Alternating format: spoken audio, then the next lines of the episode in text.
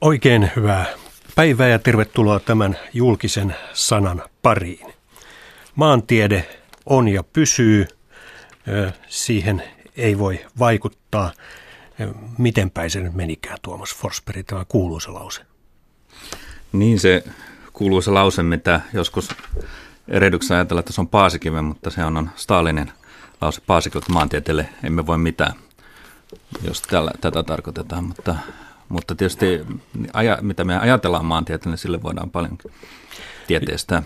No niin, tervetuloa tähän keskusteluun Tampereen yliopiston johtamiskorkeakoulun kansainvälisten suhteiden professori Tuomas Forsperi. Kiitos, kiitos. Ja sitten Krister Pursiainen, Tromsan yliopiston yhteiskuntaturvallisuuden ja ympäristön professori.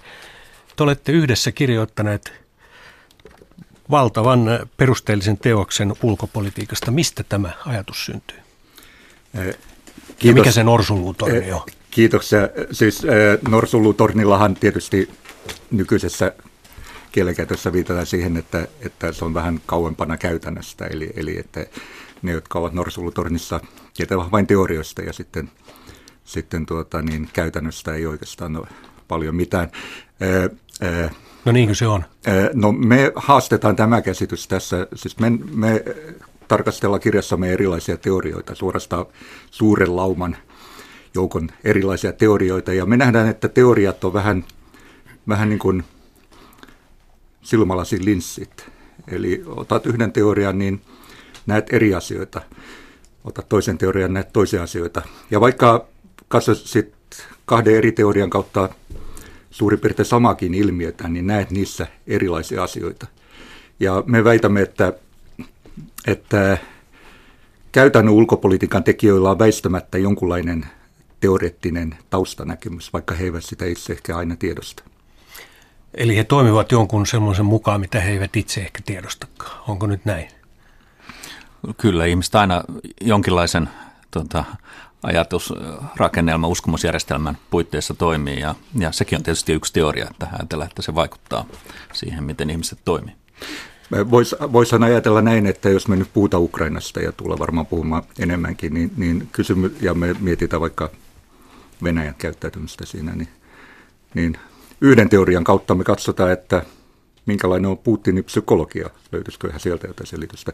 Toisen teorian kautta me katsotaan maailman voimatasapainoa. Ja kolmannen teorian kautta me ehkä tarkastellaan sitä, että minkälainen ö, poliittinen järjestelmä Venäjällä on. Ja ö, esimerkiksi näiden kolme eri näkökulman kautta syntyy täysin erilainen selitys siitä, että mistä on kysymys. Te ette halua tässä kirjassa antaa niin kuin ikään kuin omaa selitystä, vaan te tuotte ikään kuin esille kaikki ne mahdolliset selitysmallit, mitä voisi löytyä. Niin, kyllä me oikeastaan puhutaan tällaisen teoreettisen pluralismin puolesta moni puolesta, että teorialla yleensä, en nyt voi sanoa, että ihan kaikilla teorialla, mutta, mutta oikeastaan näillä teorialla, mitä tässä käsitellään, niillä on kuitenkin oma paikkansa tässä kokonaisuudessa ja, ja tota, e, on itse asiassa niin kuin varoittava sellaista, että kuvitellaan, että on yksi oikea teoria, joka – joka antaa meille oikeat vastaukset. Tämä ei ole, niin kuin, tätä voi tietysti sanoa, että onko niin, että tietäällä ei ole kehittynyt, kun se osaa päättää, mikä on se oikea teoria. Ja tässä oli Helsingin Sanomissakin juuri pari päivää sitten tällainen kolumni, jossa on, että psykologia ei ole kehittynyt, kun se ei, ei sille kiistelee edelleenkin eri teorioista. Mutta, mutta tämä täytyy ymmärtää nyt enemmän niin, että kun maailma on hyvin monimutkainen kokonaisuus, siellä on erilaisia prosesseja ja tekijöitä, jotka vaikuttaa, niin, niin meillä on väistämättä erilaisia, hyvin monia selityksiä asioille.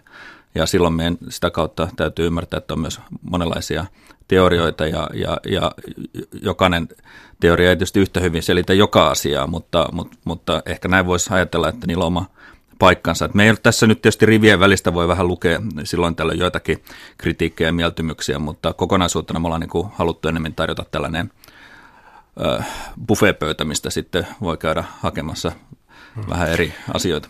Mutta siellä kulkee syvänä valtavirtana tämä realistinen ajattelutapa, mitä se sitten onkaan oppimallina ja nyt siitä on tämä uusklassinen realismi, joka on tällä hetkellä ehkä vallitseva, jolla tätä voimapoliittista asetelmaa perustellaan. Niin me ollaan, me ollaan mainittu siellä, meillähän tässä alkuluvussa tämmöinen aika hieno piirroskin. Kyllä se Eri, on oikein niin kuin puu, josta nimenomaan teoria puu. Teoria puu, josta koko ulkopoliittinen et, rakennelma. Ja, ja siinä tämä, tämä realistinen ajattelu Joo. olisi juuri ehkä niin kuin sen puun runko tai ainakin keskellä menevä vahva, vahva oksa ja sitten siinä on muutama muu suurteoria ja sitten paljon pienempiä niin sanottuja keskitason teorioita. Meillä on niin kuin vähän sellainen ajatus tässä pluralismissa, että, että tutkijayhteisön pitäisi olla pluralistinen, mutta yksittäisen tutkijan täytyy osata tehdä oma valintansa. Tätä omaa valintaa ei voi kuitenkaan tehdä, jos ei tunne koko kenttää. Eli me kehotetaan lukijakin, joka ei edes ehkä todennäköisesti pyri tutkijaksi, vaan haluaa tietää jotain tästä aiheesta, niin me kehotaan häntä niin kuin, kun tämä menee teorioittain tai te, koulukunnittain tämä kirja eteenpäin, niin me kehotetaan häntä tämmöisen väliaikaisen opportunismiin ja olemaan aina niin kuin valmis uskomaan sitä yhtä linjaa. Hmm. Ja sitten kun mennään seuraavaan lukuun taas niin kuin se haasteta se edellinen ja, ja, ja tässä prosessissa sitten jokaisen lukijan pitäisi jollain tavalla pystyä tekemään omaa perusteltu valintansa. Juuri me tarjotaan todellakin tällainen, tällainen kokonaiskatsaus. Aivan, ja yksi realismin oppi isä on niinkin varhainen kuin Thukydides, joka puhui Peloponnelaissodista ja melos, melosdialogista Atena ja Spartan välisessä sodassa. Ja Melos ei pystynyt olemaan puolueeton kahden voimatekijän välissä. Mitä siitä sitten voitiin oppia? Niin, tota, useinhan niin kuin monistakin tällaisesta klassikoista niin syntyy yksinkertaistettuja käsityksiä, muutama lause jää elämään. Joko se, että näiden sotien syynä oli pelko Atena ylivallan kasvusta tai, tai sitten, että, että suuret tai vahvat tekee mitä tekee ja heikot joutuu sitten kärsimään tällaisia niin kuin voimapoliittisia opetuksia. Mutta kyllä siinäkin tietysti on niin kuin eri tasoisia selityksiä sille sodalle ja niille tapahtumille siinä kirjassa, mutta kyllä häntä tällaisena niin kuin, ikonisena realistina tietysti oppihistoriallisesti pidetään. Tukudideshän oli oli ei pelkästään teoreetikko, vaan, vaan hän oli kenraali, joka osallistui tähän sotaan ja hävisi tärkeän taistelun, tai pan, pantiin ainakin hänen syyssi Ampipolin taistelu häviäminen, ja, ja hänet karkotettiin maanpakon sitten. Hmm. Siellä hän kirjoitti, kirjoitti tämän kuuluisan teoksensa, ja Peloponnelaissodista, ja siinä on, siinä on niin uutta se, että, että että äh, aiemmin tavallaan historian kirjoitus oli, oli ehkä niin kuin vedonnut jumaliin tai joihinkin tällaisiin jumalien oikkuihin selostaessaan erilaisia historiatapahtumia. Tässä, tässä Tukudides panee perustan tämmöisen voimapolitiikan, voimapoliittisen koulukunnan mm. äh, aatteelle. Mm. No ulkopolitiikassa konservatismi vastaa usein realismia. Erässä mielessä onkin aihetta ajatella, että realismi itsessään on konservatiivinen ideologia. Onko siis näin? No juu. Et, et, no, niin kuin tavallaan ajatella, että suurvalta on suurvalta, pienvalta on pienvalta ja niiden välillä ei voi oikeastaan olla muuta kuin vähän niin kuin alisteinen asema. Tietyn tyyppistä sopeutumista tähän valtasuhteisiin, eikä kuvitella, että voitaisiin jotenkin ohittaa näiden äh, aika pitkälle kuitenkin niin kuin, äh, materiaalisiin voimasuhteisiin perustavia eroja.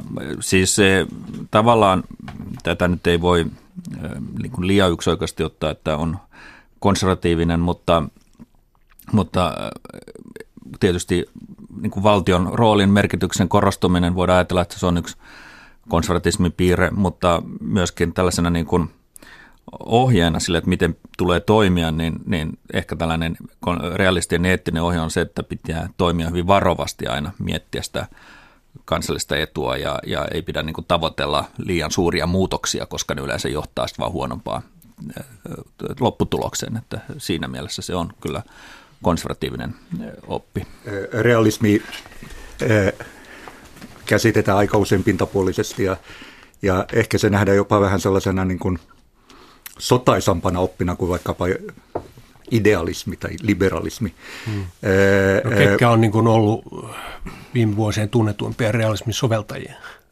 No, no nyt, nythän, tai nyt, nyt, nythän on, on, on Chicago-yliopiston Mersheimer on, on, on, on tällainen tämän päivän arkkirealisti, joka, joka on kohuttanut sillä, että hän on, hän on ottanut tavallaan Venäjän puolen tässä Ukrainan kiistassa. Mutta realismin sisälle mahtuu iso liuta vaikka minkälaisia teoreetikoita, ja, ja, ja, jotka liikkuvat tavallaan eri analyysitasolla tämän koulukunnan sisälläkin, että puhutaan rakenteellisista realisteista tai biologisista realisteista. Ja riippuu siitä, että mistä nähdään se syy-seuraussuhde lähtevän, mutta mä aion sanoa tästä realismin sotaisuudesta, että realismin oma, oma kuva on täysin vastakkainen, eli realismi ajattelee, että juuri ei-realistinen politiikka, ei valta, valtasuhteisiin perustuva politiikka aiheuttaa – sotia. Sitä vastoin niin tämmöinen, tämmöinen voimapoliittiseen tilanteeseen sopeutuva politiikka pitää ainakin suuremmassa sodat aisoissa. Hmm. Siis voisi paradoksaalisesti sanoa, että ikään kuin tämän oppialan tunnetuimmat realistit kautta tämä kohta satavuotisen historian niin realisteista Hans Morgenthau vastusti hyvin voimakkaasti Vietnamin sota omana aikana. Sitten Kenneth Waltz, joka, joka pidetään myöskin tällaisena tärkeimpänä teoreetikona, vastusti sitten omana aikanaan Persialahden sotaa ja nyt eh, John Mearsheimer vastustaa ikään kuin lännen osallistumista eh, Ukrainan tai sekaantumista Ukrainan sotaan. Ja että tavallaan käytännön suostukset on, on jopa paradoksaalisesti, niin nämä tunnetumat realistit ei suinkaan ole eh, heidän omien sotiensa puolella, vaan, vaan, vaan oppositiossa. Toisaalta taas sitten Ken Walls, eh, eh, tämä rakenteellisen realismin kärkinimi, joka on nyt valitettavasti jo kuollut, niin, niin hän on myös kuuluisa siitä, että hän lanseerasi tämän ydinasesta, että, että enempi on parempi. Mm. Ja hän ehdotti vielä ihan muutama vuosi sitten viimeisessä kirjoituksessa, että, että Iranin pitäisi juuri saada ydinase. Se olisi ikään kuin rauhan kannalta parempi asia. Mm. Niin se, se, kun tätä lukee, niin itse asiassa tuntui siltä, että oli välillä hankala hahmottaa, että mitkä niin kuin loppujen lopuksi niin kuin tekijät muuttavat sitten ulkopolitiikkaa niin kuin siihen suuntaan. Onko, onko, oliko mitään sellaista teoreettistakaan mallia, joka veisi ulkopolitiikkaa juuri siihen suuntaan, kun sen tekijät kuvittelevat, että tapahtuu. Että, siis, että, niin, että, on, että tavallaan niin kuin juuri ajatellaan on, vaikka olla realistisia, kun tehdään ikään kuin realistisia ratkaisuja ja tehdään sen pohjalta, mutta ei kuitenkaan siis lopputulema ei ole se. Ky, niin, kyllä, ei, kyllähän niin kuin aika monet...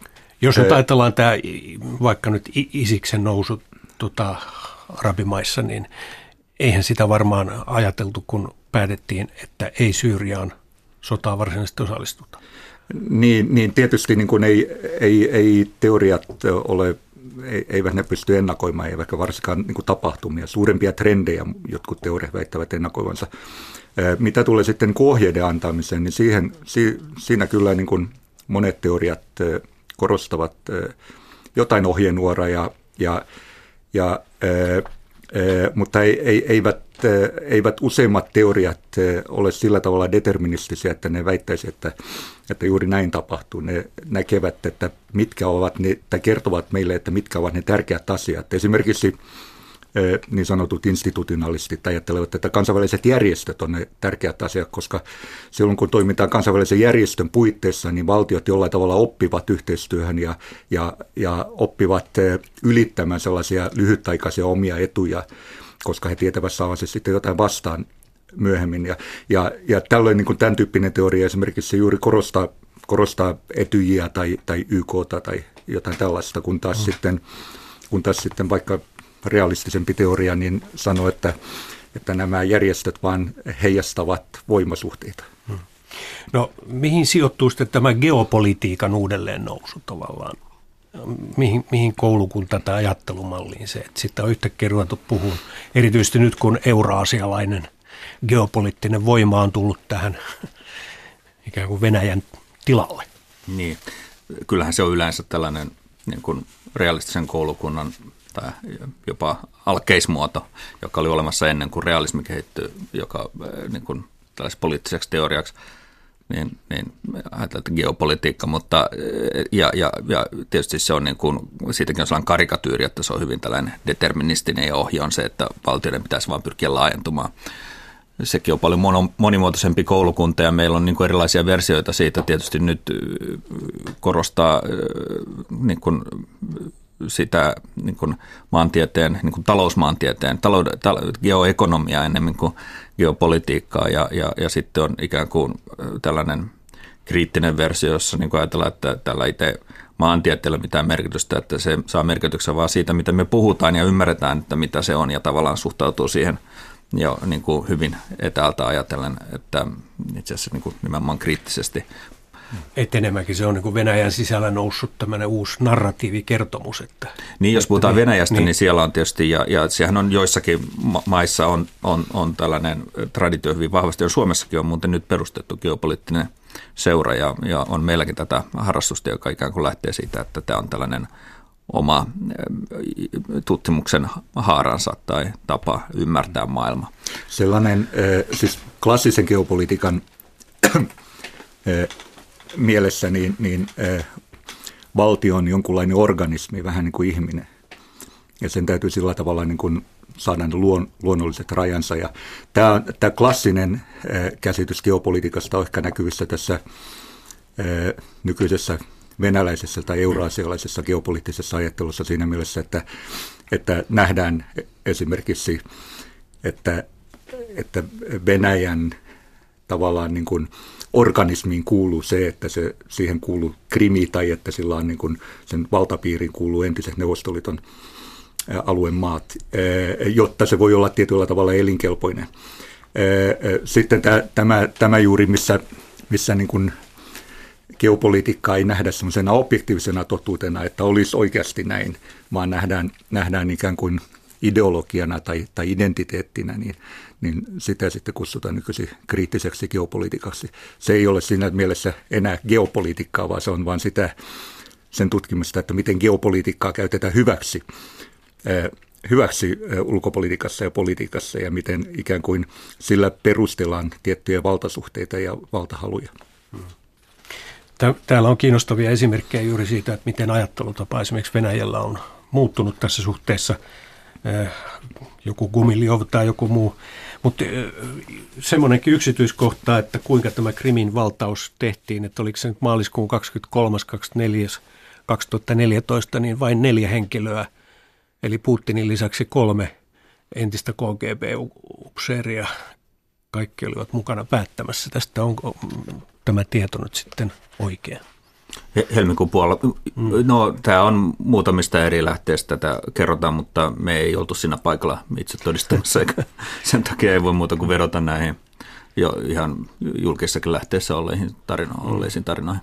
Sehän, sitä voidaan niin kuin, tässä juuri teoriat tulee, tulee tärkeäksi, eli, eli, eli me voidaan kiinnittää huomiota juuri siihen, että kuka teki sen päätöksen ja milloin tarkkaan ottaa. Silloin puhutaan niin sanotusta byrokraattisesta politiikkamallista ja katsotaan, katsotaan näiden henkilöiden tavallaan tämmöisiä byrokraattisia taustoja ja etuja.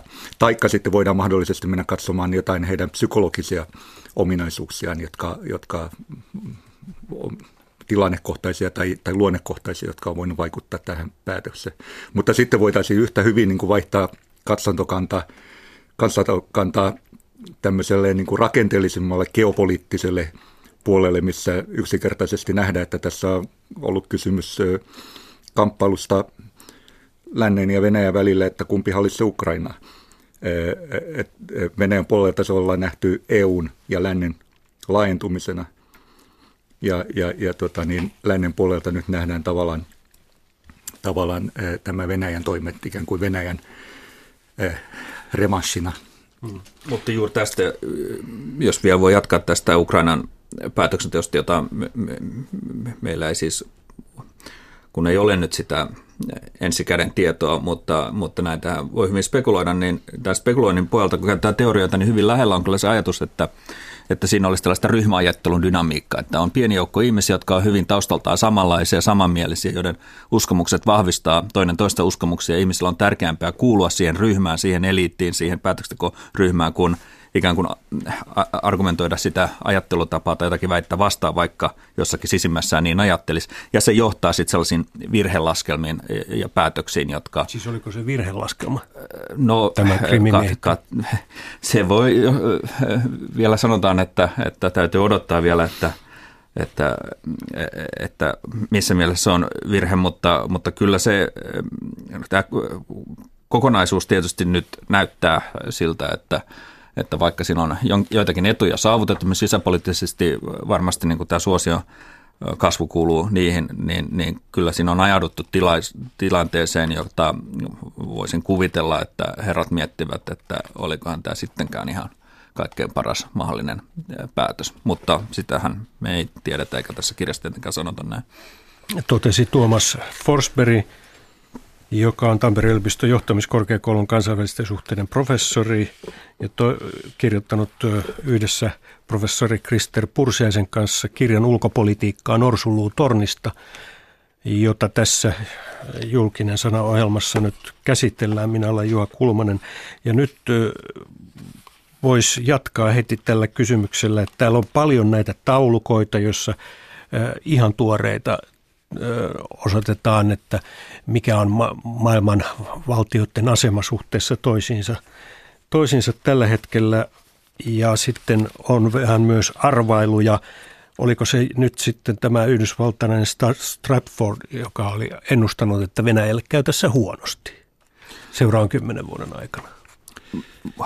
Niin no, joo, siinä on mainittu, mainittu tässä, tässä tuota niin, voimapolitiikkaluvun lopussa esimerkkejä siitä, että miten, miten kun katsotaan näiden voimapoliittisten silmälasien kautta, niin miltä maailman kehitys sitten näyttää. Ja, ja, ja silloin juuri aletaan laskemaan bruttokansantuotteita ja ydinaseita ja puolustusbudjetteja ja, ja tällaisia asioita. Ja Strapfordi tosiaan, niin se on niin kuin esimerkkinä siinä yhdestä analyysistä, joka teki, teki ihan vastikään vähän samantapaisen ää, analyysin tai ennusteen kuin, kuin, kuin ehkä niin kuin tehtiin niitä enemmän joskus kymmenen vuotta sitten. Eli, eli, eli nähdään, nähdään tavallaan Venäjän ää, laskevan ja hajoavan, mutta ei siinä kyllä kovin hyvin ennusteta käyvän Euroopallekaan. Eli no, e, e, Euro, Euroopan, Euroopan taantumistakin ja. ennakoidaan kyllä. Eli painopiste on siirtymässä sinne Aasiaan sitten vai, vai miten? Nyt kuitenkin tässä pohditaan paljon myös sitä, että sotivatko demokraattiset valtiot keskenään? Onko se ylipäänsä mahdollista edes vai tarvitaanko siinä aina joku autoritaarinen valtio toiseksi osapuoliksi tai sitten joku autoritaarinen liike? niin, tämä liittyy siihen, että jos on löydettävissä jokin säännönmukaisuus tästä hyvin, hyvin tuota, äh, kompleksisesta ja vaikeasti hahmotettavasta asiasta kuin kansainvälinen politiikka, niin, niin, niin se on se, että demokraattiset valtiot eivät ole sotineet toisiaan vastaan. Ei siis niin, etteikö demokraattiset valtiot voisi käydä sotia tai aloittaa sotia, mutta ne eivät käy sotia toisiaan vastaan. Ja tämä on muutama poikkeusta, jotka yleensäkin on kumottu, niin tämä säännönmukaisuus tältä osin on pätenyt, mutta, mutta toki niin kuin siihen voidaan vastaan esittää paljonkin kritiikkiä, eikä siinä niin kuin mitään sellaista ehdotonta estettä ole, etteikö demokratiat voisi jossain mielessä sotiakin toisia vastaan, mutta on olemassa tietysti niin sellaisia pidäkkeitä, joista sitten tutkimuksessa on kiistelty, että, että mikä siinä on, kuinka paljon vaikuttaa yleinen mielipide, kuinka paljon se, että demokratiat vain yksinkertaisesti uskovat, että toisessa demokratiassa voidaan kuitenkin saada päätöksiä muuttumaan muullakin keinoilla kuin kuin tar- turvautumalla aseisiin ja, ja, ja tämä sitten selittäisi tätä. Tämähän on aika lohdullinen näkö ala kuitenkin Euroopan unionille, joka on menossa sen jäsenvaltiot koko ajan nationalistisempaan suuntaan, mutta että jos ne pysyy demokraattisena, niin ne ei ryhtyisi kuitenkaan uudelleen keskenään sotimaan. Mitä niin, äh, niin, niin äh, se taitaa siis todella olla, olla, olla näin, että demokratiat eivät sodi keskenään, realistit ovat väittäneet siihen, että ei se johdu siitä, että ne ovat demokratioita, vaan siitä, että niillä on yhteiset edut, jolla ne eivät tietenkään niin kuin sodi keskenään. Mutta tuota, niin, tähän täytyy sanoa sanoa näin, että, että jos se olisi totta, niin silloinhan ratkaisu ikuisen rahoa olisi se, että kaikki valtiot maailmassa olisivat demokratioita. Nimenomaan liberaaleja demokratioita. Toisaalta me ei olla löydetty semmoista lakia, tai kukaan ei ole pystynyt osoittamaan, että ei-demokraattinen valtio olisi jotenkin automaattisesti sotaisampi. Mutta silloin tulee juuri näihin pidäkkeisiin, että, että ajatellaan, että kansat eivät yleensä valtioissa halua sotaa ja, ja silloin jos, jos on demokratia, niin, niin he pystyvät paremmin vaikuttamaan ja vaihtamaan sitten sotaiset johtajansa pois. Niin tavallaan liberaalisesti ajattelevat turvautuvat yleiseen mielipiteeseen jollakin lailla, että sillä on merkitystä ja, ja kansalaismielipiteellä. Kyllä. Jo, jolloin kyllä. siis niin kuin sitten demokratiossa johtajat joutuvat sitä ajattelemaan. Mutta sitten on tämä toinen teoria, että sotia aloitetaan juuri sen takia, että voidaan lisätä tätä horjuvan hallituksen tai päätöksen mm. tekoelitin suosiota. Mut ja, ja tämäkin ilmiö on, on varsin tuttu ja, ja, ja varmaan tässäkin ensimmäisenä tulee mieleen, mitä on aika paljon käytetty, että, että se on niin kuin keskeinen selittäjä tässä Venäjän Krimin valtauksessa. Mm. Mutta Yhdysvallat on ollut monissa sodissa ja Yhdysvaltoja pidetään demokratiana, mutta onko niin, että se toinen osapuoli on aina ollut sitten ei-demokratia?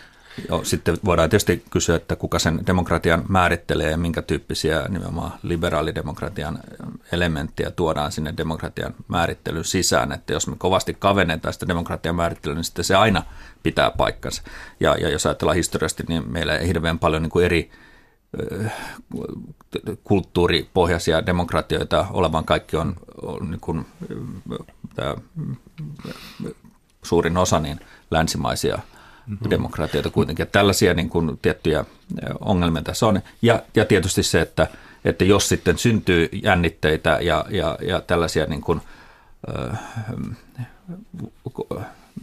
eri valtioiden välillä, vaikka noissa demokratioita, niin ajautuuko ne pois tästä demokratiasta – ja sitten sotaan, että tämähän on tavallaan tämä toisen maailmansodan selitys, eli natsi-Saksan selitys, että koska oli niin voimakkaita jännitteitä, niin, mm. niin sitten Saksa luopui siitä demokratiasta. Niin. No, no tästähän voidaan nyt sitten puhua, että milloin tavallaan se muutos tapahtuu. On sanottu, että vuonna 2005 maailmassa oli eniten demokratioita, sitten tapahtui käänne kohti autoritaarisempaa suuntaa. Mm. Suunnilleen samojen aikojen Venäjäkin muutti kurssiaan – niin, puhutaan, Viime, viimeistään vuonna 2007 Münchenin kokouksessa Putinin kielenkäyttö oli jo tätä nykytilannetta ennakoiva. Niin, niin paitsi, että ei se välttämättä liity siihen demokratia-asteeseen, vaan, vaan se täytyy katsoa tavallaan siitä poliittisen järjestelmän piirteistä, eikä, eikä ihan suoraan niin puheista, mutta, mutta tässä on semmoinen huomioarvoinen piirre, puhutaan siis demokratia-aloista, ja niitä olisi ollut niin kolme nyt olla niin kuin laskussa, se kolmannen aallon laskussa, ja, ja ja tuota, niin, tässä on se huomioarvoinen piirre, että demokratiat eivät niin kuin tämän teorian mukaan todellakaan sodi keskenään, mutta demokratisoituvat valtiot voivat olla huomattavan, ei sotaisia, vaan alttiita so, sodille tavallaan. Eli, eli elittien eripuraisuus tai jotkut muut tällaiset asiat, jotka liittyy demokratisoitumiskehitykseen, niin, niin saattavat altistaa joko sisäisille tai ulkoisille sodille paljon useammin kuin sitten niin kuin tavallaan stabiili, autoritaarinen tai totalitaristinen järjestelmä.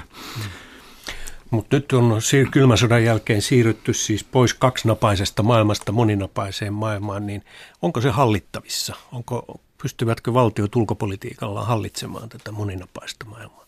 Mitä sanoo Tuomas Forster? Niin, tai ehkä jopa suosituin tapa on, on ilmaista se, että me ollaan kaksinapaisesta maailmasta ensin siirrytty tietyllä tapaa yksinapaiseen maailmaan ja nyt sillä tavalla navattamaan maailmaan, että ei ole niin kuin sellaista selkeää valtakeskusta, joka pitäisi tämän kehityksen hallinnassa. Että, mutta tämä on, nämä on tällaisia konstru- konstruktioita ajatelmia ja, ja vaikeita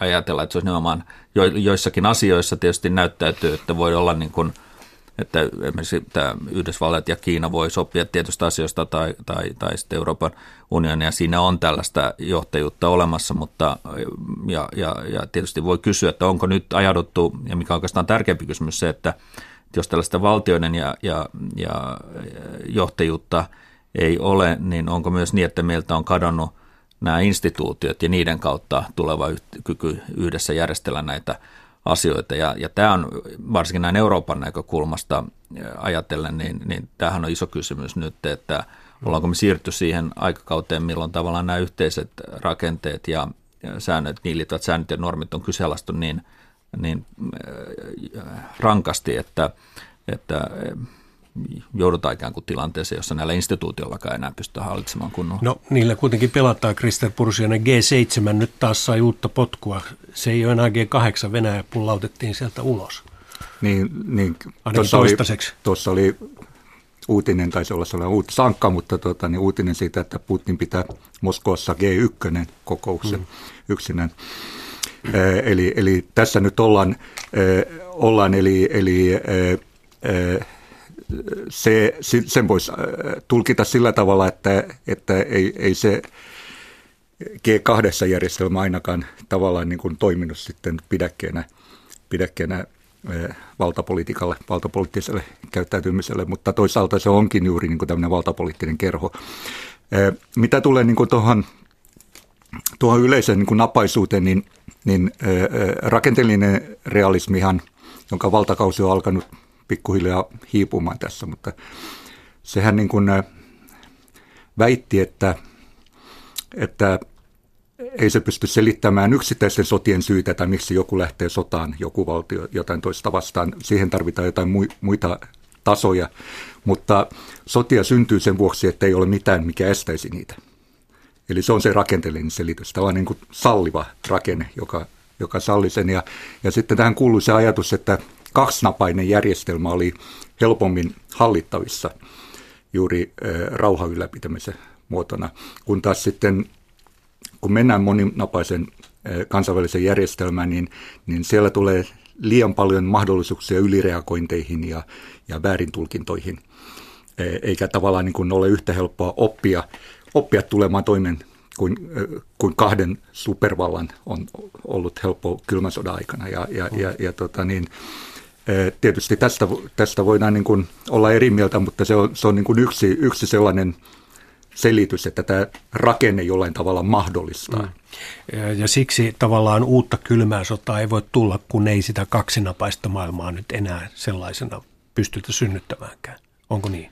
No, Vaikka niin, Venäjä, Venäjä kuinka pullistelisi. Joo, ja, ja sittenhän siihen, niin kun, jos me ajatellaan, mitä me ajatellaan tähän kylmän sodan, siis sen aikakauden, mitä me kutsutaan kylmän sota, niin, niin olennaista tämän napasuuden lisäksi oli myöskin tämä ideologinen mm. kahtia, niin kuin kahden ideologian kamppailu. Että sitäkään nyt ei ihan helposti näet syntyisi kaksi napaa, joilla olisi selkeästi niin kuin vastakkaista ideologiat. Jotka ja pyrkisi ki- levittämään Kiina tätä ja Yhdysvallat, Kiinakaan ei nouse niin vahvaksi, että se voisi muodostaa puhtaasti sen vastanavan Yhdysvallalle. Niin Kiina, Kiina on tietysti niin kuin vahvistumassa ja, ja niin kuin nä, täällä menee kirjassakin on näitä taulukoita ja lukuja, missä niin kuin näkee, näkyy, että, että tuossa 10 vuoden, 15 vuoden päästä niin, niin, niin Kiina ohittaa Yhdysvallat niin erilaisilla indekseillä mitattuna. Tällä hetkellähän, tällä hetkellähän on, niin kuin, on, on niin, että kyllä Yhdysvallat on esimerkiksi puolustusbudjettinsa kanssa niin, niin viisinkertainen johonkin Kiinan nähden ja, ja, ja, ja tuota, Kiina käyttää vielä hyvin vähän, vähän bruttokansantuotteesta. Puolustukseen. Venäjä käyttää paljon, mutta Saudi-Arabia on siellä se, joka eniten, Joo, eniten Mä ihmettelin kyllä vähän tätä Venäjän pientä lukua tässä teidän taulukossa, kun nyt on katsonut jotain Suomen Pankin uusia, niin siellä puhutaan kahdeksasta prosentista bruttokansantulosta ja jopa niin kuin, jos lasketaan so, näihin sotilasteollisuuden liittyviä niin kuin haaroja, niin jopa 30 prosenttia koko BKT. Oli se, se on tunnetusti vaikea laskea yksiselitteisesti ja nyt jos tietysti nämä luvut, oliko ne vuodelta 2013? Ei, kaks, kyllä ne on 2015 ne, ne, 15, niin kuin, ne, kirjoitettu, eli joo. me käytettiin tätä The Military Balance hmm. julkaisua, joka pitäisi olla samoin kuin Siprin vuosikirjojen pitäisi olla niin kuin parha, parhaimmat. Niin, ton, ton mukaan niin kuin Venäjä ei vielä nyt kovin suurta varusteluuhkaa ee, No ky, kyllähän, niin kuin, kyllähän niin kuin Venäjä on nyt alkanut, alkanut huomattavasti nopeammin nopeammin. Mutta näiden, näiden vuoden 2014-2015 lukujen mukaan niin, niin, niin Venäjän, Venäjän tavallaan niin kuin osuus bruttokansantuotteesta on, olisi vain 3,4 niin, prosenttia. Ja, ja, ja, ja tuota niin, myös osuus per capita on, on aika pieni verrattuna Yhdysvaltoihin. No, oli miten oli, Venäjä on kuitenkin suurvalta. Ja nyt sitten tässä erilaisten teoreiden kautta niin kuin herää kuitenkin se kysymys, mikä on tällaisella pien, pienvaltiolla niin kuin Suomi, niin mikä sen olemassaolo mahdollisuus on niin kuin tässä uudessa moninapaisessa maailmassa? Tuomas Forsberg. Niin, no tässähän me ollaan. Ei, ei tuota, Niin, juu, mutta täytyy nyt ajatella näin, että, että aika harva valtiohan tästä valtiojärjestelmästä on niin kadonnut kokonaan.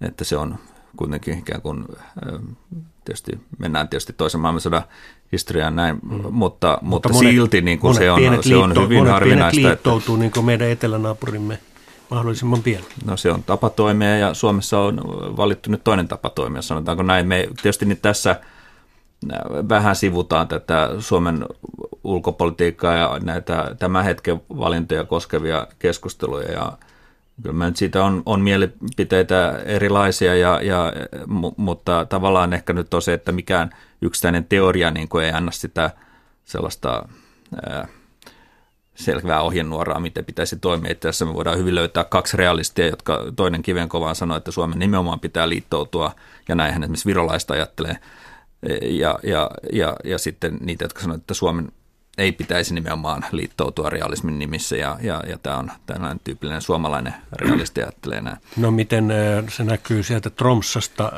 NATO-maa Norjasta, Krister Pursiana?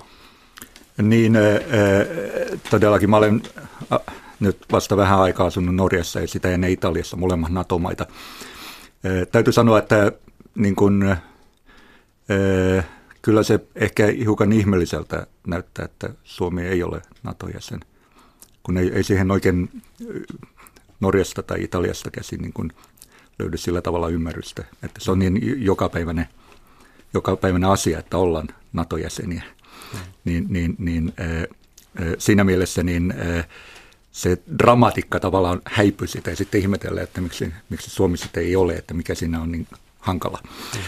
Eli, eli kun ei osata ehkä ottaa huomioon juuri meidän omaa historiaa täällä. Ja, no, ja näitä... Onko meillä tämä me, melos-dilemma siinä Ateena ja Spartan välissä tai jossain, vaan miten me ei osata sitä ratkaista? Toivotaan parasta.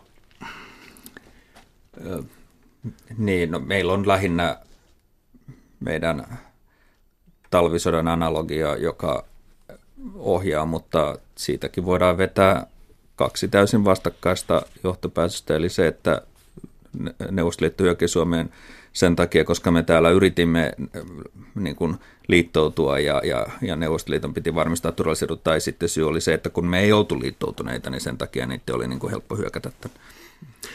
Yhtä teoreettista vastausta Suomen NATO-jäsenyyteen ei voida antaa, eikä sitä tästäkään kirjasta löydy, mutta löytyy ei, kyllä ei. Täällä, täällä jotain. Itse asiassa sitä käsitellään aika monessa kohtaa ja, ja perusteluita löytyy, niin kuin tässäkin nyt tuli ilmi, niin tota, voidaan löytää teorioita niin kuin puolesta ja vastaan. Että sillä ei ratkaista, että se on käytännön ulkopolitiikkojen se tehtävä. Siksi mm. vähän jäin askarruttamaan tai jäi päässäni askartumaan sellainen kysymys, että miksi tässä ei ole esimerkiksi – Suomen ulkoministereitä yhtään edes mainittu, kun että meillä on aika monen tohtorikavalkaadi. Erkki Tuomioja oli tohtori, pitkäaikaisen ulkoministeri, Paavo Väyrynen tohtori, hän oli seuraavaksi pitkäaikaisin siinä välissä on ollut Alexander Stubb, joka on nyt valtiomerestä, hänkin on tohtori, mutta näitä ei ole tässä siteerattu. No meillä on siellä pari karikatyyriä Stupista ja, ja tuomioista, mutta mutta joo, tuota, no, tähän ei ole... Joo, se täytyy mainita, että tässä on hienoja kuvia Heino Brunsveltin piirtämiä Kyllä, ja ne on todella mainita. E, siis tämähän ei ole kirja Suomen ulkopolitiikasta ja, ja, ja, ja tuota niin, ei me olla kovin monessa kohtaa niin kuin sillä tavalla kytketty näitä teorioita juuri Suomen tilanteeseen. Joissakin, missä se on aivan ilmeistä, kuten Kekkosen realismi, niin, niin se sopii, sopii niin kuin kirjaimen tarkoitukseen. Ja sitten mm. joissakin toisissa kohdissa niin ollaan käytetty jotain muuta maata. Tai, tai niin oikeastaan täällä on vain presidentit mainittu. Presidentit on enemmän, joo, ja kyllä jos joo. katsoo hakemistosta, niin kyllä siellä Kekkonen ja Paasikivi on näitä johtavia mainintoja saanut, eli henkilöitä, joita tuossa useimmin tulee mainittu. Joo, ja sitten oli tietysti se, että Koiviston aikana tapahtui tämä Suomen identiteetin muutos. Ja identiteetillä on näissä teorioissa aika iso merkitys. Mikä on niin kuin valtion tai kansakunnan identiteetti? Tai mikä on Euroopan unionin identiteetti?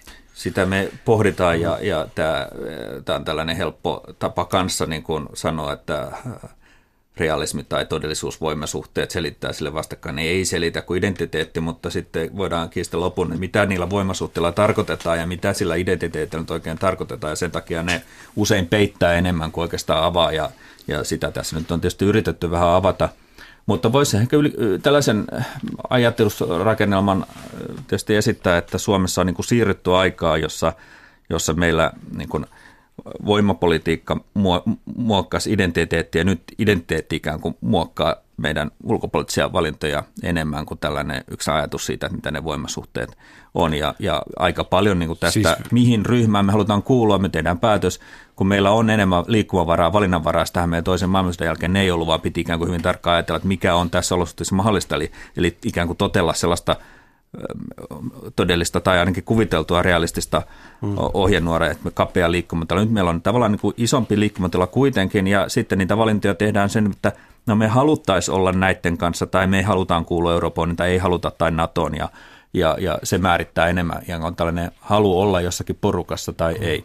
No tuleeko tämä joku perussuomalainen identiteetti nyt Krister Pursenen, miltä näyttää? No, no jos nyt on siihen luottaminen, että Helsingin Sanomassa teräs oikein Timo Soinia, niin tämän päivän Helsingin Sanomassa, Sanomissa, niin hän oli siellä maininnut, että Eurooppa on Suomelle oikein hyvä yhteistyökumppani. Eli silloin se ehkä vähän niin kuin on takapakkia siihen eurooppalaiseen identiteettiin, jota tässä ollaan niin kuin rakennettu Suomessa pitkä aika. Eli se on vain yhteistyökumppani. Mutta sitten siinä oli kyllä jat, jat, jatkossa semmoinen vähän niin kuin toisenlainen näkökulma samassa, samassa lausessa no joka nyt, tapauksessa. Kristel Pursianen, Tuomas Forsberg, vielä lopuksi tähän pitäisikin olla huolissaan nyt tästä valtapolitiikan noususta. Mitä, mitä mieltä olette? voidaanko Putinin psykologialla sel- selittää? Tulevia tapahtumia. Valtapolitiikan nousua ei me pystytä ennustamaan teorioilla niin kuin tällaisia. Me pystytään ennustamaan se, että valtapolitiikka on tärkeää ja nyt täytyy alkaa, jos se kerran, olko se sitten Venäjällä ideologia tai, tai, tai jotain muuta, psykologia tai mitä tahansa, niin, niin sillä näyttää olevan todellisia seurauksia ja, ja, ja silloin, silloin pitää ehkä niin kuin alkaa laskea juuri näitä puolustusbudjetteja. Niin, kyllä mun mielestä tietysti pitää voimapolitiikan noususta olla huolissaan. Mutta, mutta tota, sitten on toinen kysymys ikään kuin siitä, että onko tässä tapahtumassa jonkinlainen historiallinen käänne suhteessa siihen, että kun on kuitenkin näin pitkällä aikavälillä on, on selkeästi nähtävissä, että sotien määrä, väkivallan määrä ylipäätään yhteiskunnassa on, on, on, on vähentynyt, niin, niin ollaanko me tultu sellaisen taitekohtaan, ja, ja nyt on tietysti niin kuin ihan ennen aikaista puhua jostakin isosta muutoksesta siinä suhteessa. Tämä, meillä on, tämä tietysti hallitsee nyt tätä ajattelutapaa, ja koska se medioissa ja muutenkin on niin vahvasti esillä, mutta, mutta toki siitä pitää huolissa olla, että ei meillä ole mitään sellaista, mitä tapahtuu, perustuu kuitenkin niihin toimiin, mitä me teemme. Eli soft power, tämä miten mieliä hallitaan, miten mediaa hallitaan, miten ajatuksia hallitaan, niin se kyllä tulee yhä tärkeämmäksi se on, se on yksi puoli tätä voimaa, pehmeä voima. No joo, tuleeko se tärkeämmäksi? Sekin on ollut paljon esillä, mutta ei meillä voida sanoa, että, että ikään kuin varsinkaan, että se yksin riittäisi. Ja onko sitten kysymys jostakin manipuloinnista vai ylipäätään tällaisen attraktiivisuuden niin kuin kiinnostuksen lisäämisestä? Kiitoksia keskustelusta ja tämä oli ulkopolitiikkaa Norsu Luutornista. Kiitos.